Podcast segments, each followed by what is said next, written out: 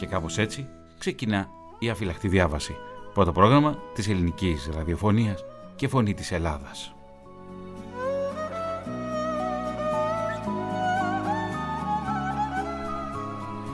Θεσσαλονίκη, η γεωγραφία μιας πόλης, τοπογραφία της μνήμης.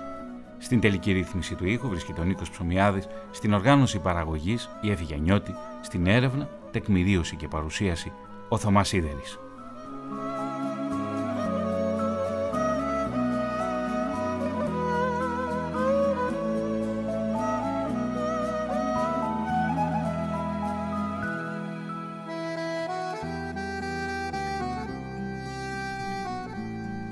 Σήμερα, σε αυτόν τον κύκλο των ραδιοφωνικών ντοκιματέρ για τη Θεσσαλονίκη, είναι το 7ο ντοκιματέρ.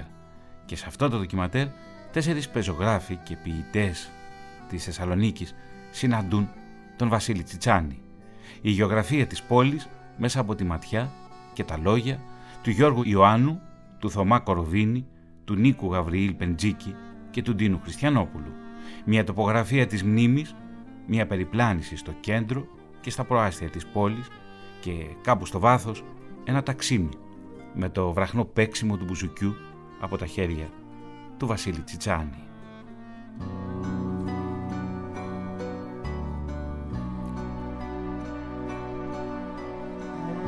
Από το Βαρδάρι ως την Ανοπόλη και από την Οδός Σκεπαστού ως την Καλαμαριά ξετυλίγονται οι σημαντικότερες στιγμές της ιστορίας της πόλης κατά τη διάρκεια του περασμένου αιώνα μέσα από τα βιώματα των αφηγητών καθώς ανακαλούν ξεχασμένα περιστατικά στην περιπλάνησή τους στον χώρο και στον χρόνο.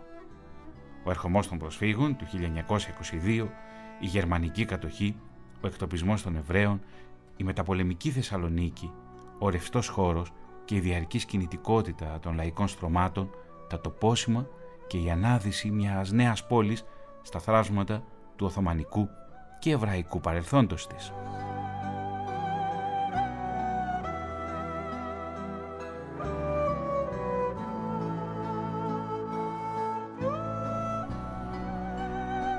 Και κάπως έτσι, ο Γιώργος Ιωάννου συναντά τον Βασίλη Τσιτσάνη.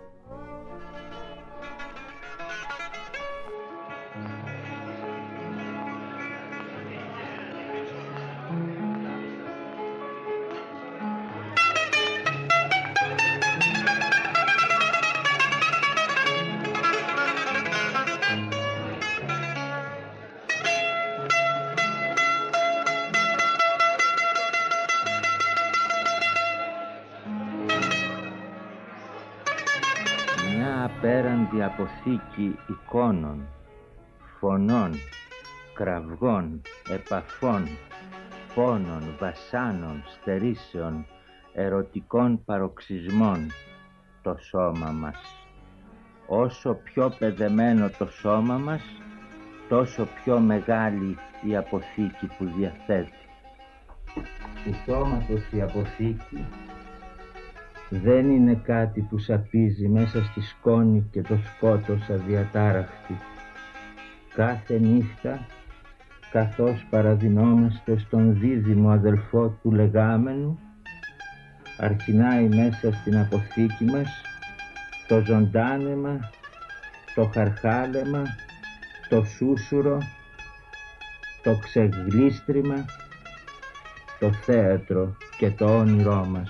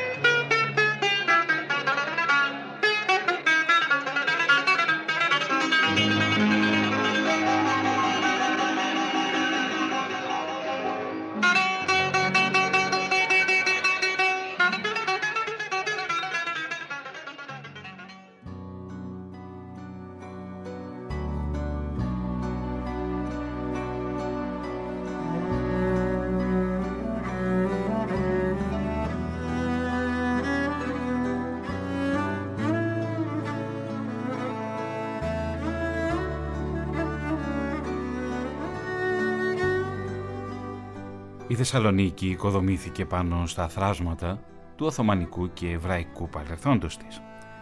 Οι τουρκικές συνοικίες της αρχές του 20ου αιώνα χωροθετούνταν στο σύνολό τους βόρεια της οδού Εγνατία, στην περιοχή της Ανοπόλης. Νότια της οδού υπήρχαν μόνο οι συνοικίες Αξέ Μετσίντ, Νταμπάκ Χαερεντίν, Τιμουρτάς, Σουλούπασα, που δημιουργήθηκαν στη θέση περίπου της παλιάς συνοικίας Ακτζέμες Τζιτ και η μικρή συνοικία Σινάν Πασά στην ανατολική είσοδο της οδού Εγνατία. Η πολυπληθέστερη μουσουλμανική συνοικία ήταν του Αχμέτ Σουμπασί, στα βορειοανατολικά τείχη.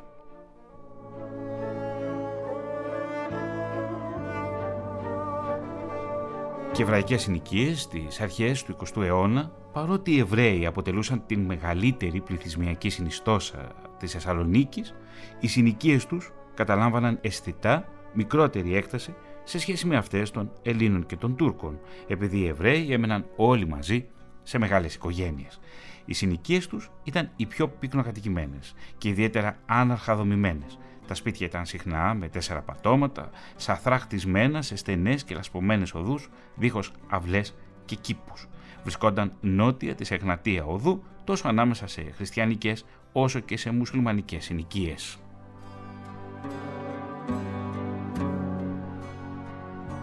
Αν και οι Έλληνες ήταν λιγότεροι σε σχέση με τους Εβραίους και τους Μουσουλμάνους, η περιοχή στην οποία ήταν εγκαταστημένη, στο ανατολικό μέρος της πόλης προς την πύλη της Καλαμαριάς, ήταν σχετικά εκτεταμένη.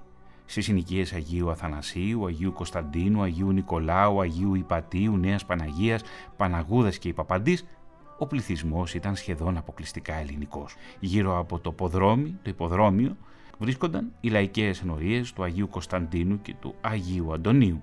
Κατά μήκος της οδού Εγνατία υπήρχαν οι μεσοαστικές ελληνικές ενορίες, ο Άγιος Αθανάσιος, η Παναγία δεξιά ή η Παπαντή.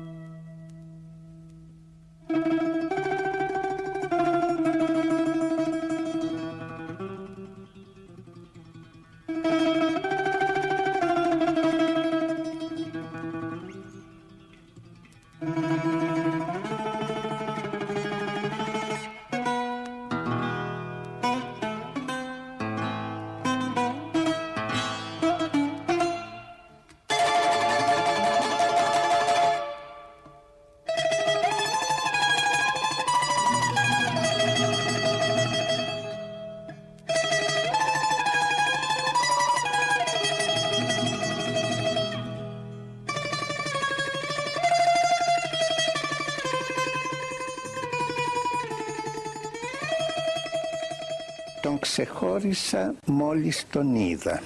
Ήμουνα τακτική στα κηρύγματά του. Πούλησα και ένα κτηματάκι της θιάς μου για να τον ακολουθήσω. Όμως όταν πια όλα τα ξόδεψα αποφάσισα να πουλήσω και το κορμί μου. Στην αρχή στους ανθρώπους των καραβανιών, κατόπι στους τελώνες. Κοιμήθηκα με σκληροτράχυλους Ρωμαίους και οι Φαρισαίοι δεν μου είναι άγνωστοι. Κι όμως μέσα σε αυτά δεν ξεχνούσα τα μάτια του. Μήνες για χάρη του έτρεχα από το ναό στο λιμάνι και από την πόλη στο όρος των ελαιών. Κύριε Μυροπόλη, κάντε μου σας παρακαλώ μια μικρή έκπτωση. Για ένα βάζο αλαβάστρου δεν φτάνουν οι οικονομίες μου κι όμως πρέπει να αποκτήσω αυτό το μύρο με τα 40 αρώματα.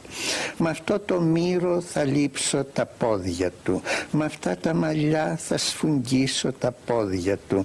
Με αυτά τα χείλη τα πόδια του τα εξαίσια κι άχραντα θα φιλήσω. Ξέρω είναι πολύ αυτό το μύρο για τη μετάνοια, ωστόσο για τον έρωτα είναι λίγο. Κι αν μια μέρα ασπαστώ το χριστιανισμό θα είναι για την αγάπη του κι αν μαρτυρήσω για αυτόν θα είναι η αγάπη του που θα με εμπνέει γιατί Κύριε, ο έρωτας μου ανάβει την πίστη και η αγάπη τη μετάνοια κι ίσως μείνει αιώνια το όνομά μου σαν σύμβολο εκείνων που σώθηκαν και λυτρώθηκαν ότι αγάπησαν πολύ.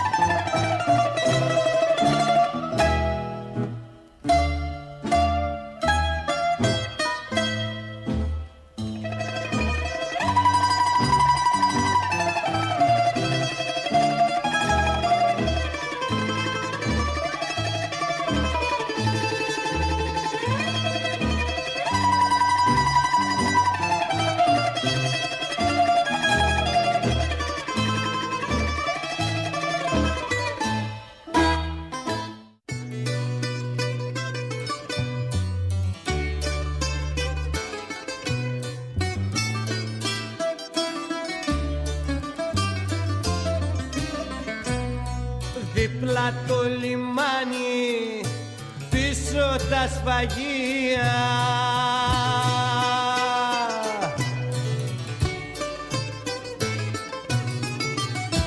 Πέρα στην πελατεία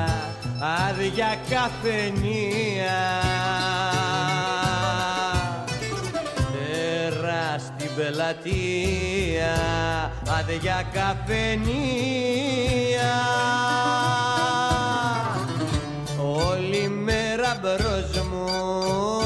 σταθμός των τρένων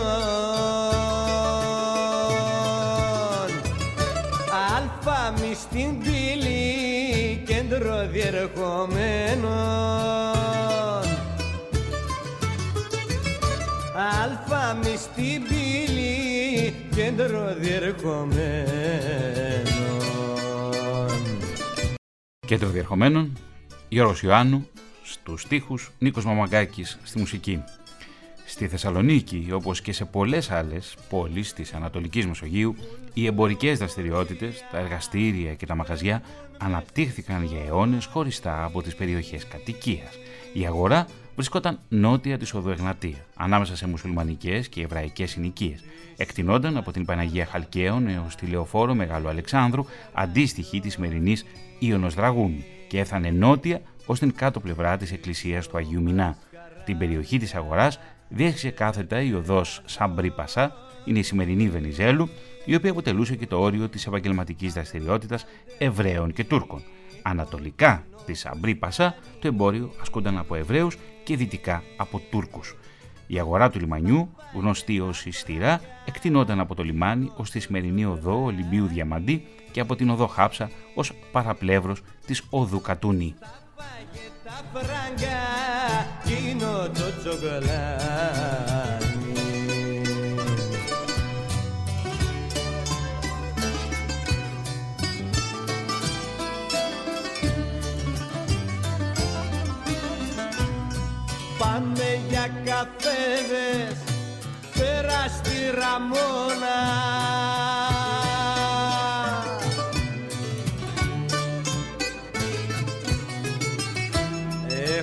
Έχω να λαβαίνω από μια πατρόνα. Έχω να λαβαίνω από μια πατρόνα. Τα φώτα κρύψου στο σκοτάδι. Ξέχασε τα πάντα όπως χθες το βράδυ Ξέχασε τα πάντα όπως χθες το βράδυ Και στο σημείο αυτό ο Νίκος Γαβριήλ Πεντζίκης συναντά τον Βασίλη Τσιτσάνη.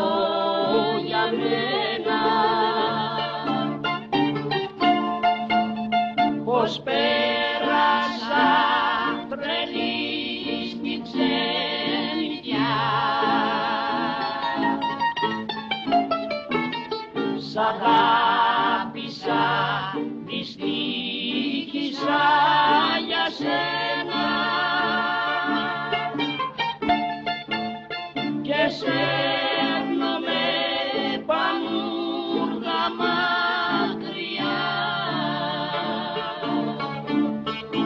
Εγώ είχα σκεφτεί να πάω να γίνω δημοσιογράφος στην Αθήνα. Και κατέβηκα και με, φιλοξενούμουν από έναν φίλο μου, τον Στρατιδούκα, που είναι γνωστός ιστοριάνος εχμαλώτου κτλ. Λοιπόν, ε, αλλά δεν, ε, έδινε ένα χειρόγραφο για να δημοσιευθεί και το έβρισκα στον Γκάλαθο τον Αχρήστο την άλλη την μέρα πεταγμένα. Δεν είχα δει όλο πέρασε. Λοιπόν και γι' αυτό όμως μένοντας στη Θεσσαλονίκη σάπισα και αυτή είναι η αρετή μου. Το να σαπίσεις δηλαδή να πεθάνεις πριν της ώρας σου μένοντας ζωντανός. Βάσανα μου με ρίξαν στα ξένα και με έχουν της ζωής κατάδικο. Αχάριστη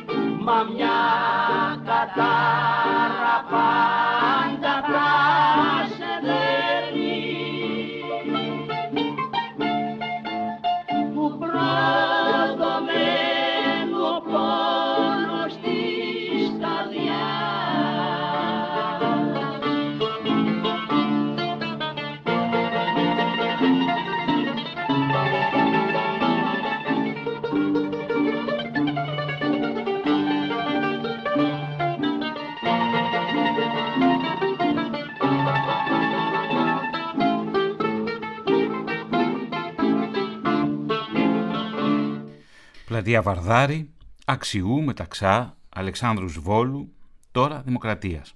Επάλληλα τα ονόματά της, επάλληλες και οι μεταλλάξεις της από τις αρχές του 20ου αιώνα έως και σήμερα. Με όποιο όνομα όμως και αν την θυμούνται οι παλιότεροι, ένα υπάρχει στη συνείδηση όλων. Το Βαρδάρι.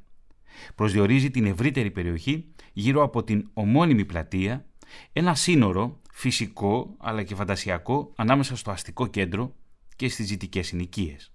Ένα χωνευτήρι που μέσα σε αυτό βρέθηκαν πρόσφυγες, με εσωτερικοί μετανάστες, λαϊκά στρώματα, εργάτες, ταξιδιώτες, φαντάροι, ναυτικοί που έγραψαν την ιστορία της αλλά και τη μυθολογία της.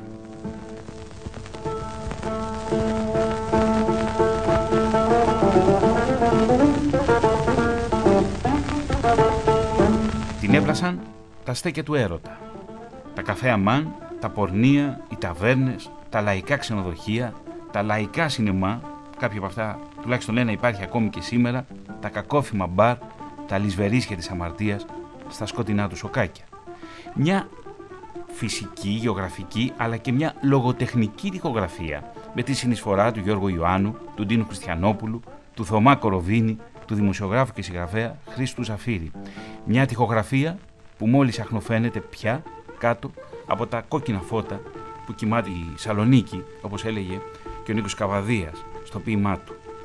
Ο Θωμάς Κοροβίνης στο κανάλ Νταμούρ ένα ζωηρό αφήγημα, ένα τραγούδι για τους έρωτες και τις λαχτάρες των περιθωριακών τύπων της Θεσσαλονίκης προσπαθεί να ανασυστήσει ή να καταγράψει αυτό που συμβαίνει στη Θεσσαλονίκη το 1980.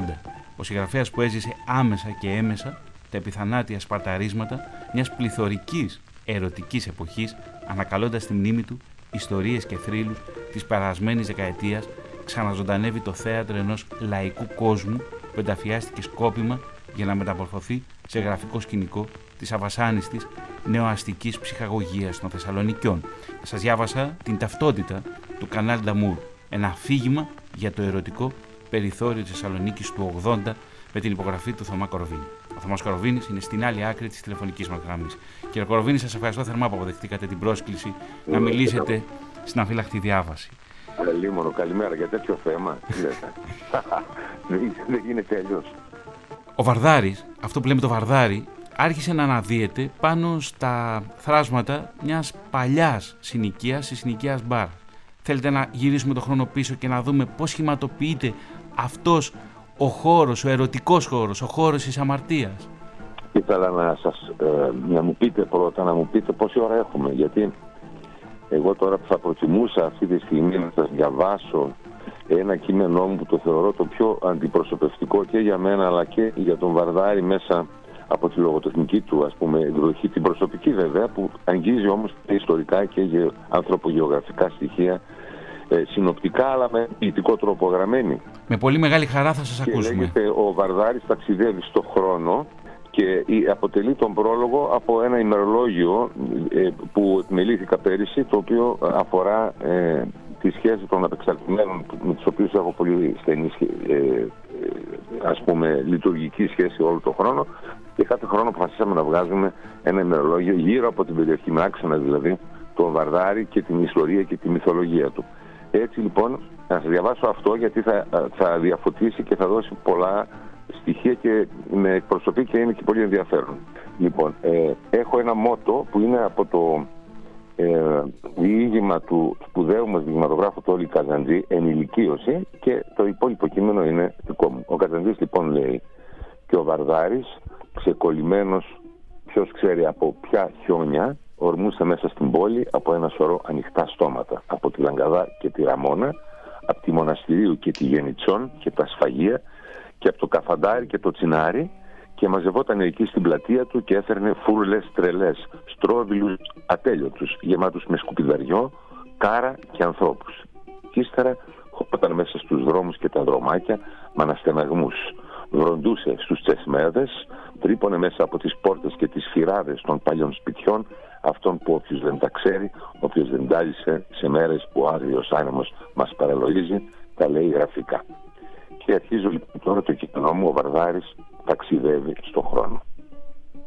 Ο θαυματουργός, τρελός Βαρδάρης, είναι η ζωδότρα πνοή, ο καθαρτήριος άνεμος, μια ευεργετική και λαγνουργός μασκότ της πόλης μας και παράλληλα ως ουδετεροποιημένο συνώνυμο το Βαρδάρη, κυρίως η μεγαλύτερη διαβαλκανική λαϊκή πλατεία της χώρας. Την ευρύτερη έκταση του με τη Ραμόνα, τον συνοικισμό Βαρμιχίρς, τους φτωχομαχλάδες του Ρεζί Βαρμπάρ, τον σταθμό των τρένων και τις τριγυρινές τους από πολλές πλευρές συγγενείς του τοποθεσίες, έχει τη δική του μοναδική ιστορία και ιδιόμορφη μυθολογία. Στο σταυροδρόμι της πλατείας ανταμώνουν μεγάλες οδοί, σαν ποτάμια που χύνονται σε μια λίμνη αλάνα που επικοινωνούν με σημαίνουσες περιοχές οι οποίες συστήνουν σημαντικά κομμάτια της ταυτότητας της ιστορικής Θεσσαλονίκης. Η κορυφογραμμή των δυτικών κάστρων καταλήγει εδώ προκαλώντας νηδέως και περισυλλογή με την επιβλητικότητά της καθώς ικανό τμήμα των ρηπείων της ακουμπάει σχεδόν στην πολύπολη εγνατία τη στροφή με την οδό Λαγκαδά, ακριβώς μπροστά από το κάποτε ερωτοκαπνισμένο συνέ Ήλιον. Αυτά τα σπαράγματα σε ταξιδεύουν με τα φτερά της φαντασίας ως το μαρτυρικό για την Ακρόπολης μας που πολλοί από τους ποινικούς δεσμότες του έχουν γράψει την δική τους ιστορία στα στέκια του Βαρδάρη. Η Λαγκαδά με τη σειρά της μας στέλνει τις προφυγωμένες δυτικές συνοικίες και καταλήγει στη Διεθνή Λεωφόρο προς τα σύνορα για την Κωνσταντινούπολη.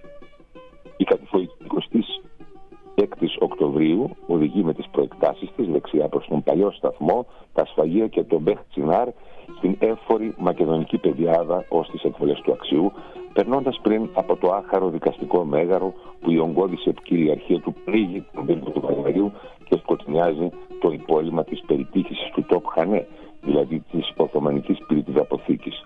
Το μόνο ισχυρό επιδίωμα μαζί με τον Λευκό Πύργο των παραλίων τυχών του λεγόμενου Βυζαντινού Τζερέμπουλου. Στην ευθεία έξοδο της Εγνατίας προς τη δυτική συνέχεια της, στον Εδώ Μοναστηρίου, βρισκόταν η άξια μνήας μεσαιωνική πύλη του Βαρβαρίου με τριπλό τείχος προστασίας για τους πολυάριθμους επίδοξους εισβολείς της περιπόθητης πόλης που κατεδαφίστηκε στα τέλη του 18ου αιώνα. Βόρειο-ανατολικά της πλατείας ξεκινάει η πλάγια οδός Καραολί και Δημητρίου εις μνήμη των Κυπρίων Εθνομαρτύρων που καταλήγει στο ευτυχώς σωσμένο από την ολόθρια πυρκαγιά του 1917 παλαιό κονάκι μην διοικητήριο. Νοτιοανατολικά η συνέχιση οδός του Δεκανήσου όπου στην αρχή της δίπλα σχεδόν στο πολυθρύλιτο του άλλοτε έχει κάνει ήδη την δική του διαδρομή με το επίσημο όνομά της και το αστυνομικό τμήμα της πλατείας Δημοκρατίας. Οδηγεί σε πολύ αναπλασμένες σήμερα περιοχές με το δικό τους βαρύτιμο παρελθόν και ξεχωριστό στίγμα η κάθε μια τους. Το Φράγκο Μαχαλά, την πλατεία Εμπορίου, τα Λαδάδικα και το λιμάνι. Η μορφολογία και το ύφος της πλατεία έχει σχεδόν απόλυτα αλλοιωθεί. Αδιάφοροι και βιαστικοί διαβαίνουν σήμερα οι περαστικοί από τους κεντρικούς δρόμους, τα καταστήματα και τα στενά τους, παρακάμπτοντας με ηλιγμού και έντονη δυσφορία τα έργα του αιωνίως βαίνοντας προς ολοκλήρωση σταθμού του μετρό Φάντασμα σταματώντας ίσως να ψωνίσουν ένα ζευγάρι άρβιλα και ρουφισμό αγκαρίας ή στολέ κυνηγιού από την Αμερικανική αγορά και τα Κινέζικα. Να τσιμπήσουν ένα ντονέρ στα όρθια και κάποιοι ελάχιστοι να χωθούν βιαστικοί στο άλλο δοξασμένο τσοντάδικο, το λαϊκό. Όμως εδώ έζησαν άνθρωποι, άνθρωποι και ποντίκια και γράφτηκαν κάποτε σαν παραμύθια απίστευτα ιστορίες γνωστές και προπαντός άγνωστες, παράδοξες, όμορφες, άγριες, ρωμαλαίες, έκνομες, βάρβαρες, δραματικές, κάποτε νησκεμένες από ανθρωπιά μέσα στην αγριάδα τους. Στα τεκεδάκια της οδού Ειρήνης, δίπλα στο κατά παράδοση, στα κατά παράδοση κοινά σπίτια, αναστέναξαν οι πιο λυπητερές προπολεμικές παινιές του δίχορδου. Βάλσαν οθείο για τις ακατεμένες ψυχές της προσφυγιάς. Εδώ έστησαν λιμέρι μάγκες αγέροχοι και αρχαίοι ρεμπέτες, πρωτομάστορες, από τον Βιτά και την Αθήνα, για να γλιτώσουν από τα κυνηγητά των διαδόχων του Παϊρακτάρ. Στους παραδρόμους της δόθηκαν αιμοσταγείς μάχες ανάμεσα σε εαμίτες και δοσίλογου. Έπεσαν πισόπλατες μαχαιριές στα μισοσκότεινα σοκάκια μέσα και έξω από τον περίφημο καφέ του Μπαλίκ Πέι και λιμίδιασαν παθιασμένοι έρωτες πιο ψηλά στα φαγωμένα καλτερίνα στου πρόποδες της Άνω Πόλης, πάνω από το καφενείο του Καφαντάι. Η πλατεία έδινε στέγη και άφηνε ελεύθερη ανάσα για όλους στην εργατιά για μεροδούλη, στα αφεντικά για αυγάτε με την πεζαχτά τους, στους νοικοκυρέους για ανατολίτικα παζάρια, στους χοντρεμπόρους για οικονομικές συναλλαγές, στους στρατιώτες για ξεχαρμάνιασμα, στις κόρες της Κυπρογένειας για αυτοκινητοποιημένο έρωτα και πεζοδρόμιο, στα αλάνια κάθε λογής για σουρτούκιαμα, τους συμπλεγματικούς επαρχιώτες για σεριάνι και εξόδεμα, στους μικροαπαταιώνε για δουλειέ του ποδαριού, στα φλεφτρόνια με μαστορική επίδοση για το τζούρνο στην περαστική πελατεία για μαυράκι και άλλα τεινά υποδίωξη ξεγελαστούρια των υπαρξιακών και κοινωνικών αδιεξόδων. Οι σλαοφίλητες βεντέτες των λαϊκών βαριετέ για εωθινή αποθέωση καθώς σήμαιναν δυτικά οι πρώτες καμπάνες στον Αϊνικό Αλεξιαδού Κολονιάρη, στην Παλιά Ραμόνα και ανατολικά των Βυζαντινών 12 Αποστόλων. Στα ημιπαράνομα κέντρα γνωριμιών, σε υψηλούς ορόφους, η αρωτιάρικο ξενύχτη ανεφορίων ανεφόρων. Στα πολυθρύλιτα πορνοσυνεμά για κάθε τολμητία του ευκαιριακού σεξ. Και σε άλλα ονουκέστην αριθμός δαιμόνια που στοιχιώνουν κάποιες αβόλευτες και φλογισμένες ψυχές. Ο Δεδροπόταμο, σαν κοντογειτονιά, ήταν μόνιμος στέκει για τα νεαρά, συχνά άνιβα τσιγκανάκια για ποικίλα λαβέρια. Οι Σικέ, η Νεάπολη, η Σταυρούπολη οδηγώντας κατηφορικά στην πλατεία, τροφοδοτούσαν τα παντοειδή στέκια τη Μετανιάδη.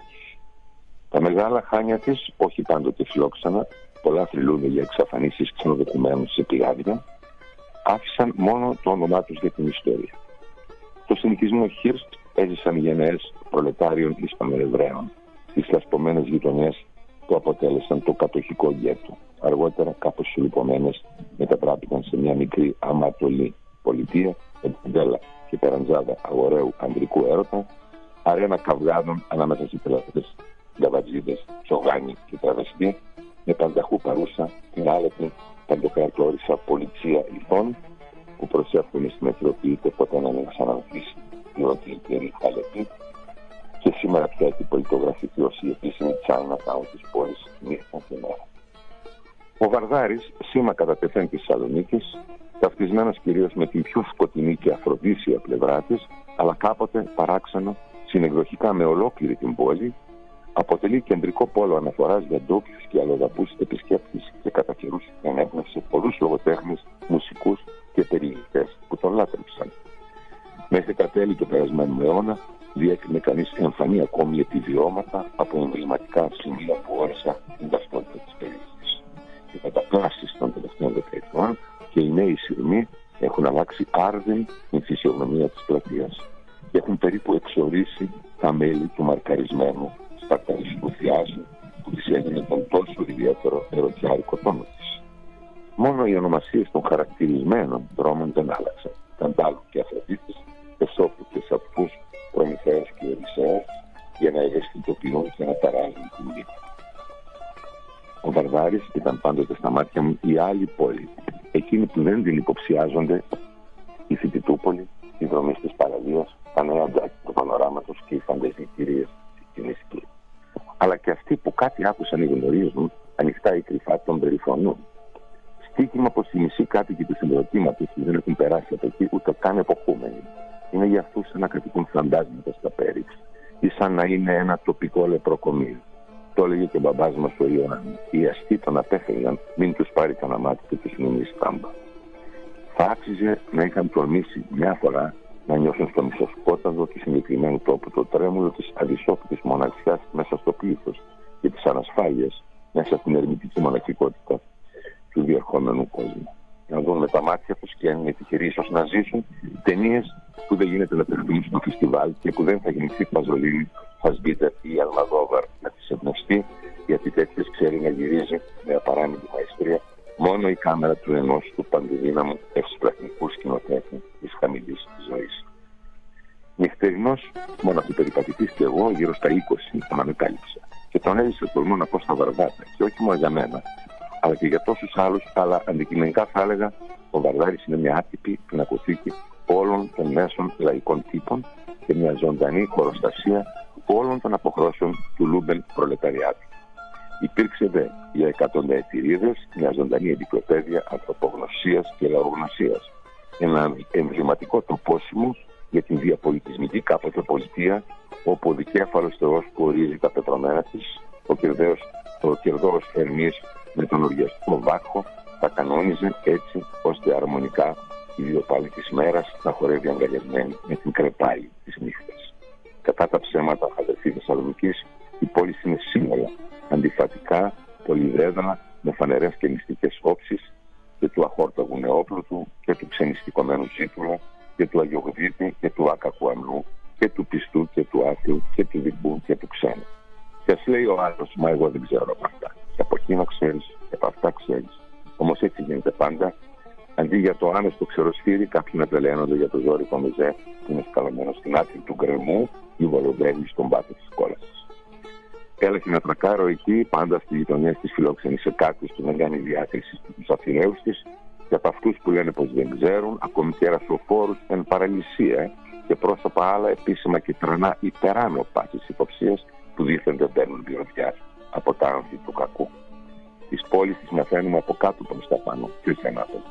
Εν τέλει τις βιώνουμε πιο βαθιά με την αίσθηση του αυτοδίδακτου, ω μπούσουλα και την διάθεση να αφηθεί τους παφλασμού της ζωής να φτάσεις ω το κατόφλι της τραγικότητας, ω τις ασχακίε της αυτοταπείνη, για να σου ανοιχτεί ίσως μια μικρή χαραμάνα στην αυλαία του ουρανού. Να υψωθείς κάποτε, να ξορκίσεις μια στιγμή τη θνητή σου μοίρα και να καρχάσεις για την των πάντων ματαιότητα. Παραμένω στα όρημα χρόνια μου, σίγουρα ένας από τους τελευταίους αθεράπευτους νοσταλγός, πιστός θα μόνος και θερμός ο παδός του Βαρδάρη. και την συμμορφία των αδέσποτων Μούργων να με αναμένει στην υποδοχή τριγύρω από τον έφυπο Ανδριάντα του Κωνσταντίνου. Και έχω την τιμή να συνεργάζομαι με τα μερακλωμένα και τα ματερά παιδιά της γειτονιάς του Βαρδάρη για διάφορες δράσεις που βοηθούν ελπίζουμε να συμπορφούμε λίγο ψηλότερα. Αυτό ήταν το κείμενο. Θωμά Κοροβίνη, ευχαριστούμε, ευχαριστούμε πάρα πολύ για το δώρο στους ακροατές ελληνικής ραδιοφωνίας ένας εμβληματικός συγγραφέας τη Θεσσαλονίκης, της Ελλάδας, να διαβάζει ζωντανά το κείμενό του. Μην περπατάς, μην περπατάς μαζί μου, να μην σε γράψουν, με ξέρουν στην πιάτσα. Στην πιάτσα και θα σε κάψουν. Και θα σε κάψουν. Αυτό- Έγραφε ο Γιώργος Ιωάννου. Ναι, αυτός ο δίσκος που είναι ίσως ένας από τους, όχι ίσως, είναι σίγουρα ένας από, από του κορυφαίου μουσικές δουλειές που έχουμε έτσι, μετά τον πόλεμο στην Ελλάδα και με άλλες αρχικές ερμηνείες, ας πούμε, της Αρβανιτάκη που απλώνει τη φωνή της αλλού. Ο Μαγκάκης ήταν αυστηρός δάσκαλος και ο συνδυασμός του με τον Ιωάννου είναι εκπληκτικός εδώ. Και μάλιστα έχουμε δύο. Λιτός και δωρικός συνδυασμός. Ναι, ναι, ναι, το αποτέλεσμα ναι. δηλαδή δεν σηκώνει. Λιτός και δωρικός και δεν τον έχουμε τιμήσει τόσο όσο πρέπει το Μαμαγκάκη. Κύριε Κοροβίνη, έχω κάποιες ερωτήσεις. Ναι, Τη σχέση βεβαίως. που είχε ο Μουσχουντής με το Βαρδάρι και, Ναι. και αν έχουμε στην περιοχή, τη, στη συνοικία της Μπάρας, μια οργανωμένη εγκατάσταση των πορνίων, όπως ακριβώς για παράδειγμα είχαμε στα Βούρλα, δηλαδή όπου Ναι.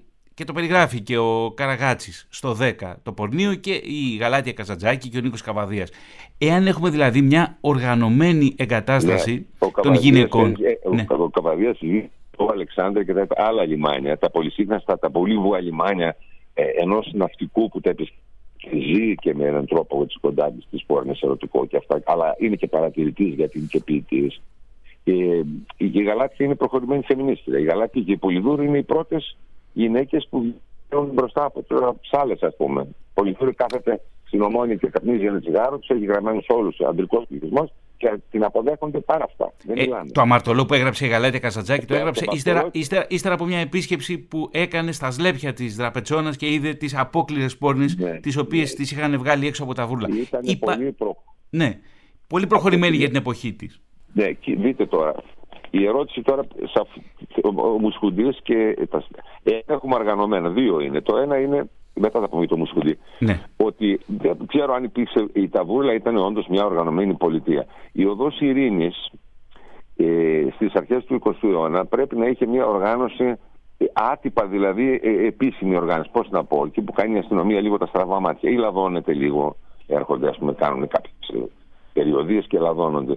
Και η Ραμόνα, δηλαδή όλη αυτή η περιοχή που είναι η Παρά, επίσης και εκεί μάλλον δεν τολμούσαν να πολυπάνε και οι χωροφύλακες.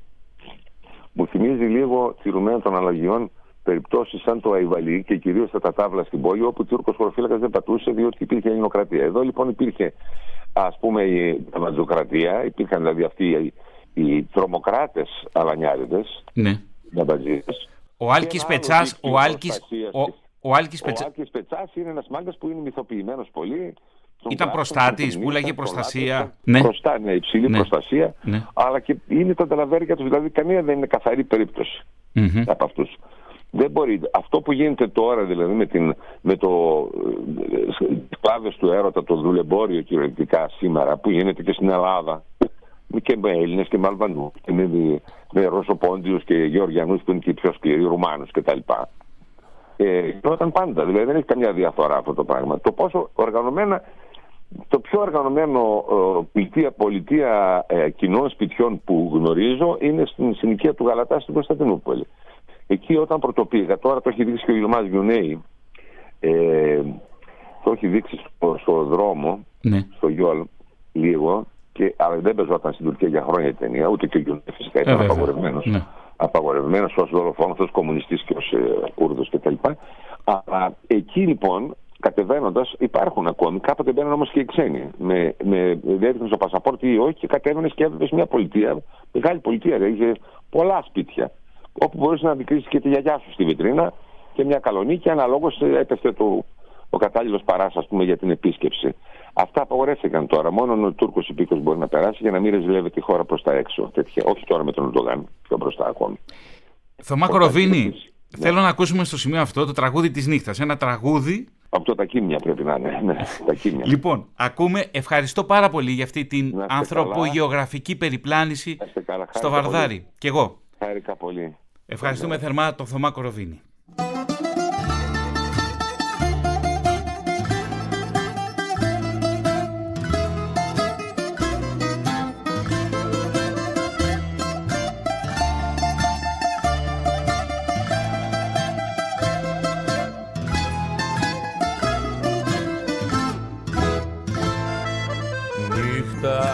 Παίρνει στα φτερά σου και με ταξιδεύει στα όνειρά σου. Ένα ψέμα ακόμα χάρισέ μου. Κόλαση μου και παράδεισέ μου. Νύχτα στη φωτιά σου με τίνεις στα σκληρά τα χάδια σου με πνίγεις με ζαλίζεις με την ομορφιά σου.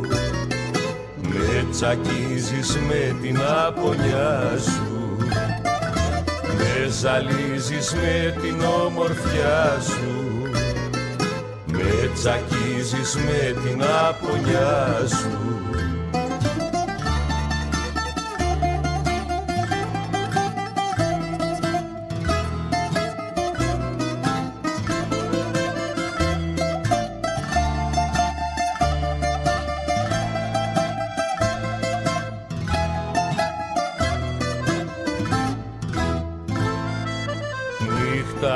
κατόφλι σου χτυπιέμαι.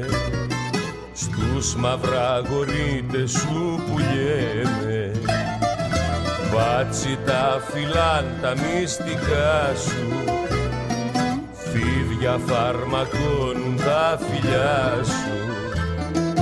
Νύχτα μαύρο φορά συντροφιά μου.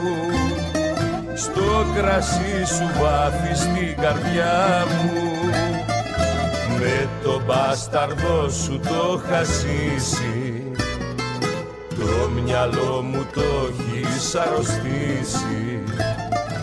Με το μπάσταρδο σου το χασίσει το μυαλό μου το έχεις αρρωστήσει. Τη μεγάλη της φήμη η Μπάρα απέκτησε από το συμμαχικό στρατό του Μακεδονικού Μετόπου. Στον πρώτο παγκόσμιο πόλεμο, όταν φαντάροι, αδιάφοροι για την ποιότητα της άρκας και του έρωτα, ξεχνούσαν στα λίγα 24 ώρα της άδειάς τους το άγχος των κανονιοβολισμών και τα λασπωμένα χαρακόμματα, γράφει ο συγγραφέας και δημοσιογράφος Χρήστος Ζαφύρης. Άγγλοι, Γάλλοι, Νεοζηλανδοί, Μαροκινοί και Σενεγαλέζοι, όλος ο ετερόκλητος στρατός της στρατιάς της Ανατολής πέρασε από την μπάρα. Κάποιοι ευαίσθητοι στρατιώτες, καλλιτέχνες και διανοούμενοι διέσωσαν στα πέρατα της γης με τις φωτογραφίες και τις αναμνήσεις τους τη γραφική ερωτική μιζέρια της. Οι μη γυμνες πόρνες και ευκαιριακές τους επαγγέλματο ποζάρουν με γραφικές ενδυμασίες μπροστά στα σπίτια τους περιστοιχισμένες από λιγωμένους φαντάρους, Ρουμάνες, Πολωνέζες, Ιταλίδες από την Νάπολη και τη Ρώμη, ντόπιες και μετεκατεστημένες πόρνες από άλλες ελληνικές πόλεις, γυφτοπούλες και χωριάτισες από τον Μακεδονικό κάμπο που ανταποκρίθηκαν στην ερωτική ζήτηση και το εύκολο κέρδος έδωσαν παροδική ακμή στην εκτός των τυχών πολιτεία του έρωτα Θεσσαλονίκης που μας είπε και προηγούμενα ο Θωμάς Κοροβίνης. Και στο σημείο αυτό ο Γιώργος Ιωάννου μας μιλά για την προσφυγιά της Άνω Πόλης και αμέσως μετά θα ακούσουμε την αρχόντισσα του Βασίλη Τσιτσάνη. Τέσσερις ποιητές και πεζογράφοι συναντούν τον Βασίλη Τσιτσάνη. Γιώργος Ιωάννου, Θωμάς Κοροβίνης, Νίκος Γαβρίλ, Πεντζίκης και Ντίνος Χριστιανόπουλος. Κυρίες και κύριοι, στην οργάνωση παραγωγής ήταν η Έφη Γιαννιώτη, στην τελική ρύθμιση του ήχου ο Νίκος Ψωμιάδης και ο Γιάννης Πρίδεζης, στην έρευνα, τεκμηρίωση και παρουσίαση ο Θωμάς Σίδερη. Ευχαριστώ θερμά τον Θωμά Κοροβίνη για τη συνομιλία που είχαμε. Ακούμε τον Γιώργο Ιωάννου και αμέσως μετά τον Βασίλη Τσιτσάνη.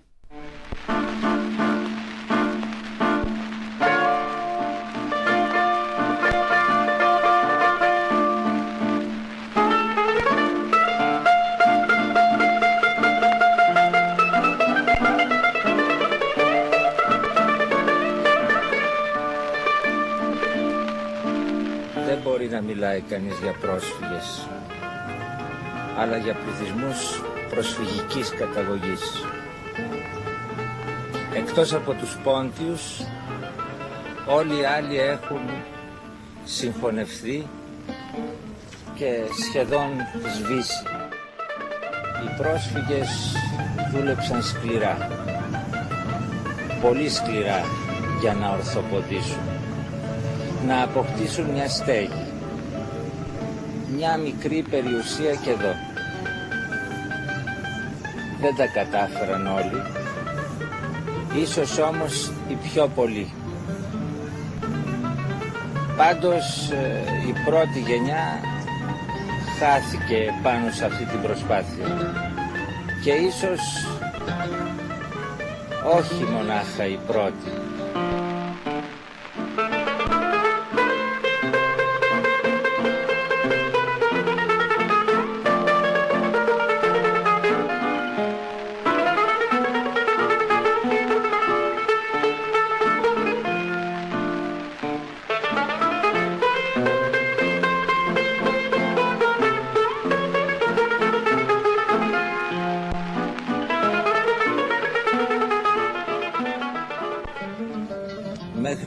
Μερικές δεκαετίες αποτελούσε άθλο το να κάθισε εδώ απάνω.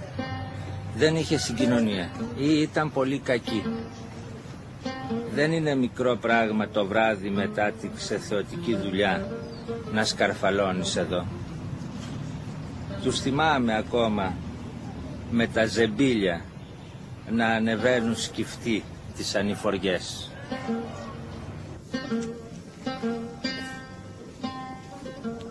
Εδώ στην απάνω πόλη κατοικούσαν κυρίως Τούρκοι που δεν ήθελαν να κατοικούν στα χαμηλά που ήταν πιο ανθυγιεινά, γούπατο. Κοντά στα τείχη είχε και πολλά άχτιστα οικόπεδα. Όλα αυτά δόθηκαν στους πρόσφυγες. Οι πόντιοι βέβαια μαζεύτηκαν κυρίως στην Καλαμαριά και στη Σταυρούπολη, αλλά και σε άλλους συνοικισμούς ανατολικούς ή δυτικούς. Κάποτε για μένα ήταν παιχνίδι να σκαρφαλώνω εδώ επάνω. Ερχόμουν σε μια θεία μου. Δεν έπρεπε όμως να χτυπήσω στις πέτρες τα παπούτσια. Πρόσεχα πολύ τα μπαΐρια, όπως έλεγαν τις ανηφοριές. Αλλά όσο και απρόσεχα, πάντοτε υπήρχαν μερικά χτυπήματα επάνω στα παπούτσια, δαρσίματα.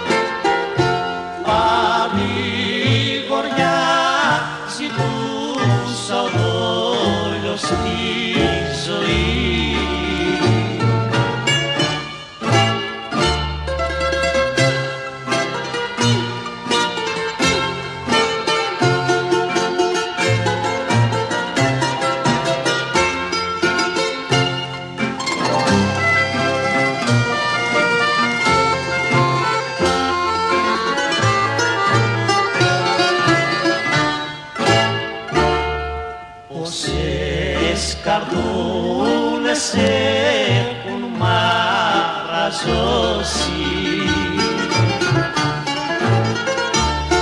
και ξέχασαν για πάντα τη